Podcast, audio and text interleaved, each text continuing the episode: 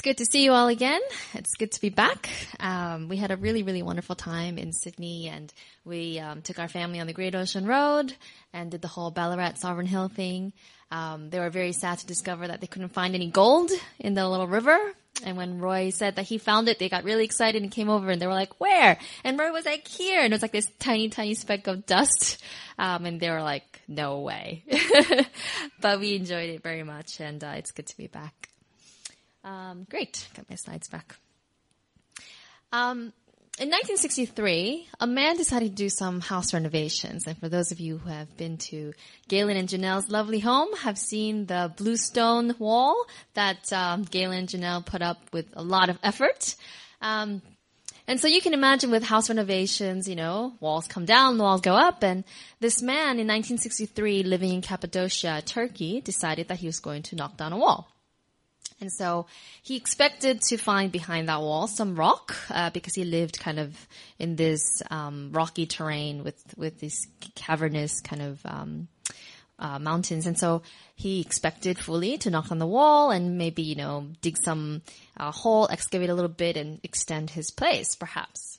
But to his amazement, when he knocked down that wall, he found a room. And when he walked into that room, he found that it led to another room, and another room, and another room. And what happened was that this man inadvertently discovered a whole underground city called Derinkuyu, extending to a depth of 85 meters. And archaeologists have excavated 13 stories, but they think that there might be as many as 18 levels to this city. And I have hopefully up on the screen for you in a moment a picture of this city. Um, as you can see, uh, the yellow part is actually the the city of Derinkuyu, and it's actually connected to other underground cities um, nearby.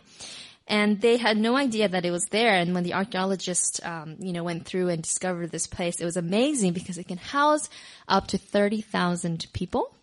There are ventilation shafts so deep that they actually haven't discovered the bottom of it yet.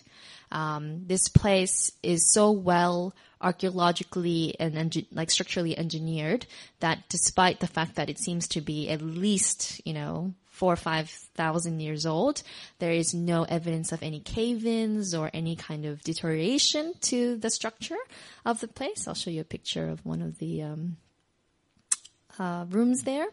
There are not only rooms, there are stables, there's an underground river, and they also found chapels um, inside. And you know, scholars have studied this area for some time, and they believe that various people groups have occupied this underground city over the thousands of years for various reasons. And one of those people groups um, they have identified were the Christians, the early Christians living um, in the first 300 years. Um, and they believe that they were hiding here. And the question is why? And as we saw in the video, sorry, it was a little bit uh, graphic, um, but as we saw in the video, Christians hid here during the times when there was systematic um, destruction and persecution of Christians in the Roman Empire. And I guess the next question you have to ask is, well, why? Why were they being so persecuted? Why were they being um, eliminated? What was the threat to Rome? And there are several causes for that persecution. Um, one was definitely political religion could actually be very well tolerated in the Roman Empire. They were very generous with different religions as long as your gods came under the authority of the Roman state gods and goddesses, of course.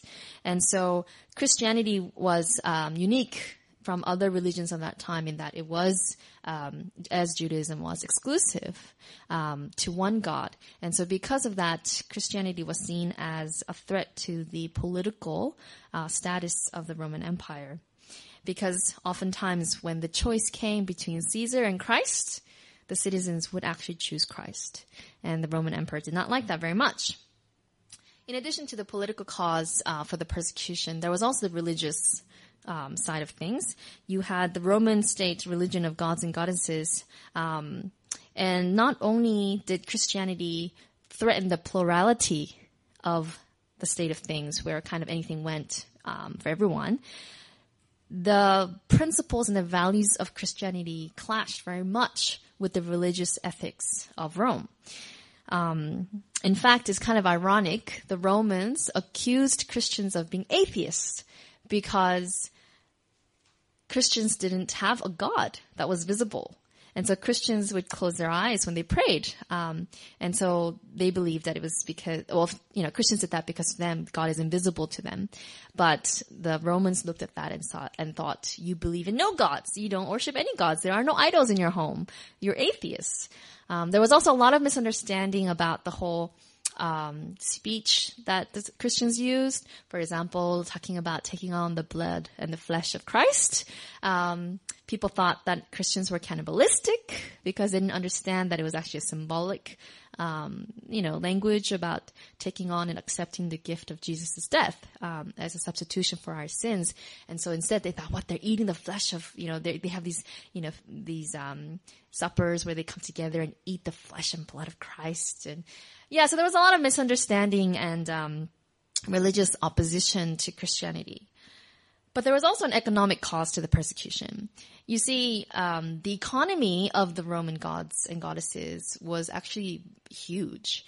Uh, for example, when Paul went to Ephesus and he was spreading the story of Jesus Christ, the tradesmen who were crafting the idols for Diana and worked for the temple of Diana were angry with him because if people became Christians, then they would lose their means of living. Um, and oftentimes, um, gifts and um, temple gifts, as well as kind of um, temple idols, etc., all contributed to the economy of Rome. And so that uh, was a huge uh, factor in the persecution of the Christians. And finally, the social impact that Christians had in Rome was something that made the Roman um, emperor and the privileged noble class very uncomfortable. Because Christians um, claimed things like Paul did, that in Christ there is neither male nor female, uh, Jew or Gentile, slave or free. And so because Christianity um, promoted this um, egalitarian worldview, that was very contrary to the Roman view of the privileged few having at that time um, two thirds, well, one third to two thirds, depending on some different scholars, of of the Roman citizenship being actually slaves.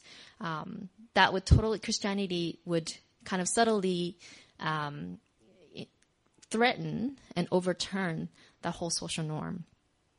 So for these various reasons, uh, the Roman emperors all in their turn, as you saw in the video, one by one, um, persecuted the Christians in their time. And so this meant that the Christians had to be very careful. Um, have you ever seen that fish symbol? Like on bumper stickers or, you know, in various places representing that someone is a Christian. You know where that comes from? It actually comes from this time in the first uh, early 100 um, to 300 AD. What happened was, um, if you know, you're a Christian, you're walking along and you meet somebody on the road, you might kind of wonder, I wonder if they're Christian. And what you would do is you would maybe just very subtly with your toe kind of draw this arc on the ground, right? And if no one knows any better, they might just think you're kind of just, you know, pushing around dirt with your feet. But if they were a Christian, they would then complete the arc um, and make this fish. And it was a symbol that, yes, I'm a Christian too. And then they would be able to um, embrace and encourage one another. And the reason why um, they would use a symbol of a fish, what do you think? What do you think were, were some of the reasons that uh, they used the symbol of a fish? Any ideas out there?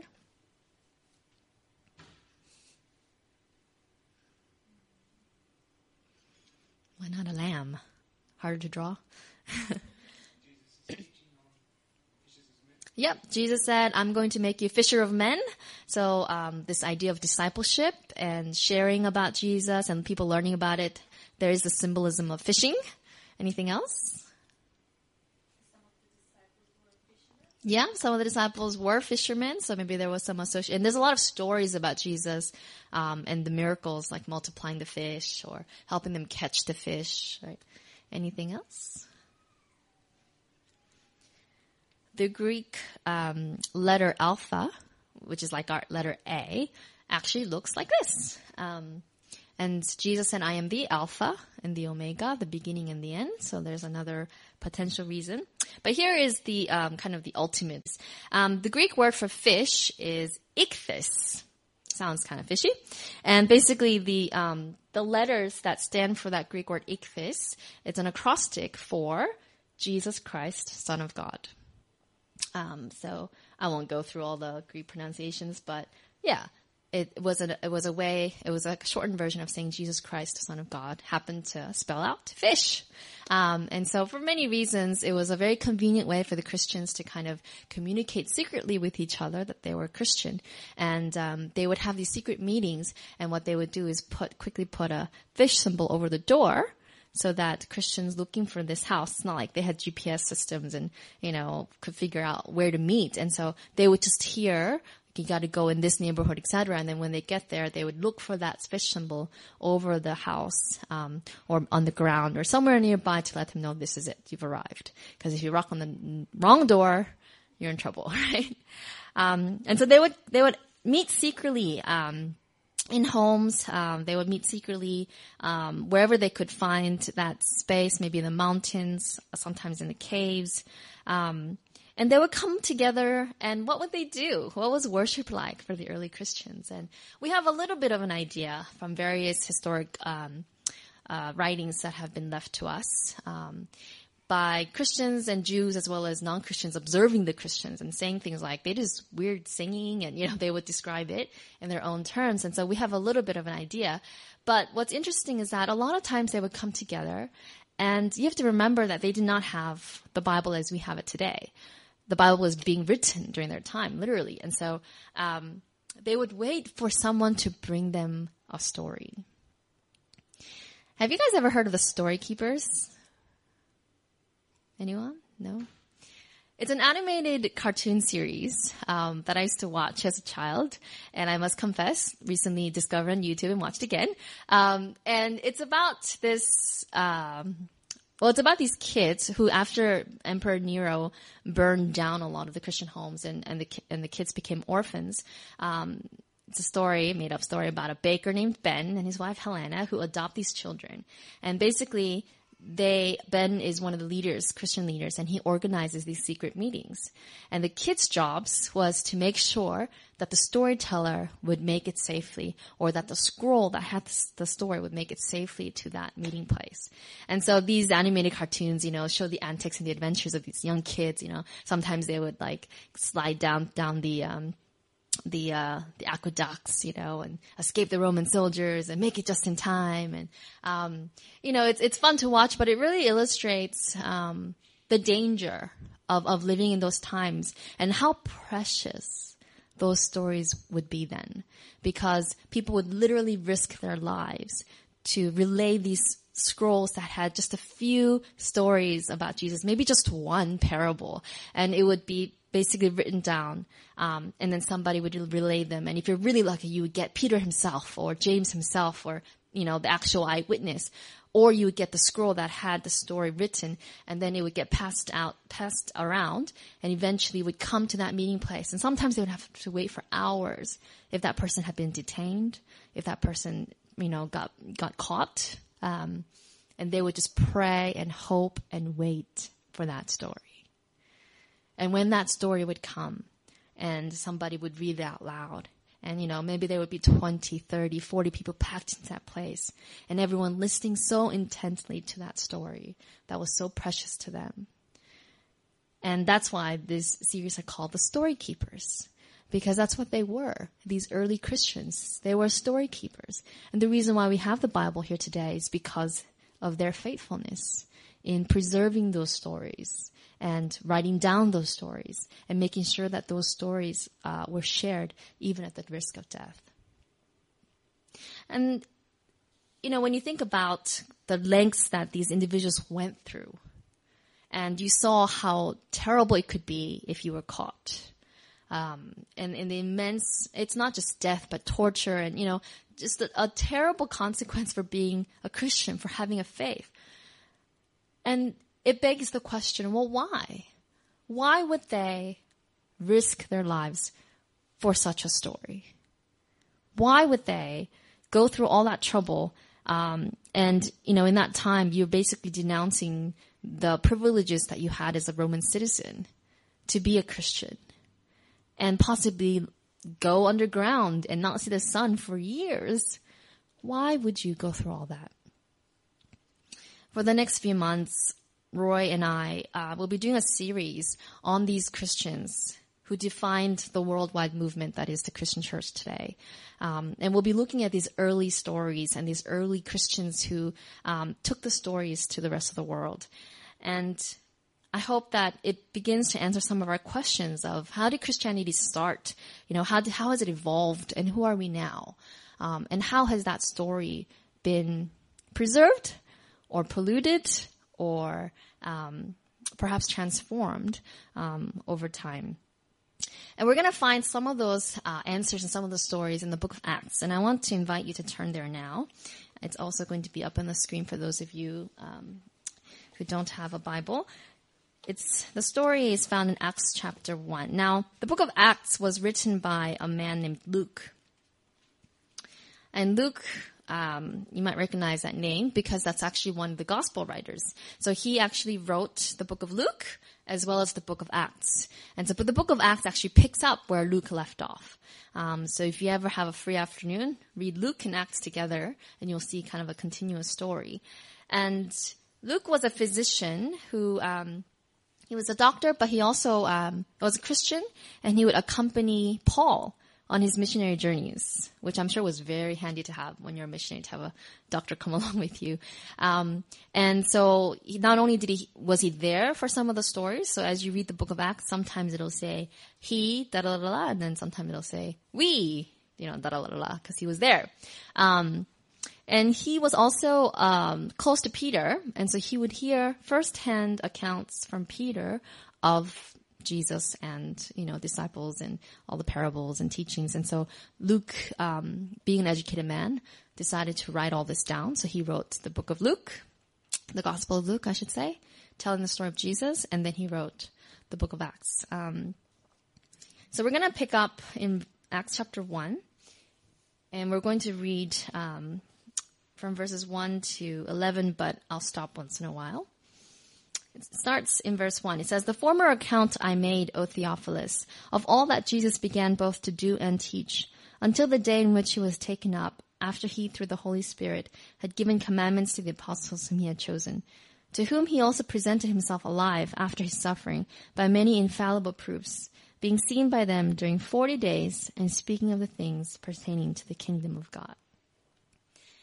Did you know that Jesus, after he resurrected, spent 40 days with disciples. We often think that he died, resurrected. Everyone's like, wow, he's alive. And then boom, he disappeared, you know? And we're all like, okay, he's going to come back someday. But actually, he spent 40 days with them after his resurrection. That's a long time. I, I think, um, exchange closed for like three weeks or something. Felt like a long time, right? Since we have seen each other. Can you imagine 40 days? 40 days. And you have to remember that, you know, they had just witnessed a very traumatic crucifixion. So they saw Jesus die, and then they saw him resurrected, and they continued to see him every day for 40 days. What would you have asked Jesus if you had been there? What would you have said? Would you have asked him to explain why he had to die? Or perhaps you would have asked him, okay, so what are you going to do now? Or maybe you would have asked, you know, you're really curious about what, what heaven is like. And maybe you would have asked him, okay, so tell me everything you know, you know? Um, or maybe you were more curious about your own life. Some of the disciples were asking Jesus, so what's going to happen to me? And they were like, and what's going to happen to him? You know? So I don't know. What kind of questions would we ask Jesus if, if you could see him face to face for 40 days? What were they doing?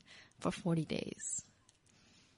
Luke says that for 40 days they were speaking of the things pertaining to the kingdom of God and that he gave them many infallible proofs. I like that.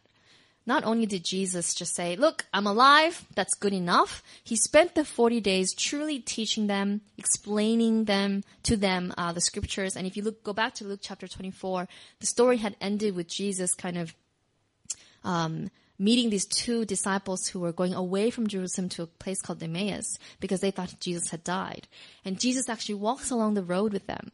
And he starts explaining to them how Jesus had to die and how um, the Messiah wasn't this Messiah that's going to set up a, an earthly kingdom, but somebody who is going to set up a kingdom in our hearts and who's going to ask us to have loyalty to God rather than the world.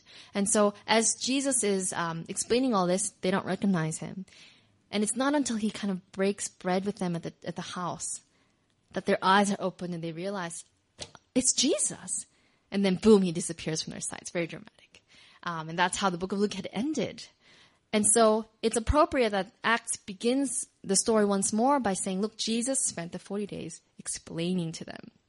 They had to unlearn all their expectations. They had to realize that what God wanted to achieve was not peace and harmony on earth so much as peace and harmony in our hearts so that no matter what happens around us, we're able to love and forgive and choose to worship God. So that we can then have a world that serves God as king and is kind to one another. And that kind of kingdom isn't set up overnight. And so he spends 40 days explaining and making sure that his storytellers have the facts straight and he provides proof. It says infallible proof. And he provided that proof from the Bible and from history, etc., so that they would be then equipped to be able to tell their story and share their eyewitness with others who would not be able to see Jesus. And you know, sometimes I have wondered, you know, why didn't Jesus just stay? Wouldn't it be a lot easier to believe in God if he were here? Right? Doesn't have to be everywhere, but at least in one place we can fly over and see him and then we can believe, right? But Jesus had a plan for his disciples that they wouldn't just be, you know, traffic guides pointing people to where Jesus was, but they would actually be storytellers to be able to tell the experience that the, each one would have with Jesus. Each story would be unique, each story would be personal, and each story would have something in it that would convict someone else that Jesus lives and that he is God and that he came and died and resurrected for us. And you know, that task of being a storyteller is a lot harder than just being a signpost, right? The act of sharing makes us vulnerable in a way that perhaps we're, we're a bit afraid of. Um, and if you keep reading in Acts chapter 1, sorry, I forgot to pass that on. He continues to give them kind of um, more more advice and kind of uh, instructions. And he says, being assembled together with them, he commanded them not to depart from Jerusalem, but to wait for the promise of the Father, which he said, you have heard from me. For John truly baptized with water, but you shall be baptized with the Holy Spirit not many days from now. Therefore, when they had come together, they asked him, saying, Lord, will you at this time restore the kingdom to Israel? And he said to them, It is not for you to know times or seasons which the Father has put in his own authority. But you shall receive power when the Holy Spirit has come upon you, and you shall be witnesses to me in Jerusalem and in all Judea and Samaria and to the end of the earth. And then it says, Now when he had spoken these things, while they watched, he was taken up, and a cloud received him out of their sight. And while they looked steadfastly towards um, heaven as he went up, behold, two men stood by them in white apparel who also said, Men of Galilee, why do you stand gazing up into heaven? This same Jesus who was taken up from you into heaven will so come again in like manner as you saw him go up. I can understand why the disciples are kind of in a daze as Jesus is going up, because after he's gone, they're kind of wondering, okay, now what? Honestly, I'd be really afraid. It's a very challenging, daunting task to have to tell the story of Jesus when he's no longer with you. And to no longer be able to teach you. And all of a sudden you go from being a, a, disciple, from someone who's learning to being somebody who is able to teach and to share with someone else. After the 40 days, uh, what happens is they then, Jesus goes up to heaven. And then for 10 days, they go up to this upper room, 120 some of them. And they gather together and they pray. And Roy's going to be sharing more about this next week. But what happens at the end of that time is that this Holy Spirit that God, that Jesus had promised comes and gives them the courage and the wisdom and the power that they need to be able to go out and tell the story. But you know, you can have power, you can have courage, you can, you can have all that. But if you don't have a story to share, it doesn't mean anything. I think the 40 days was really necessary for the 50 really for these individuals, and it says men, women, you know, I'm sure there were children as well. For those individuals to be able to share something with power, they had to have a personal story about Jesus with Jesus. Um, even if it was, not, it was not firsthand. Perhaps it was their sister who was healed by Jesus.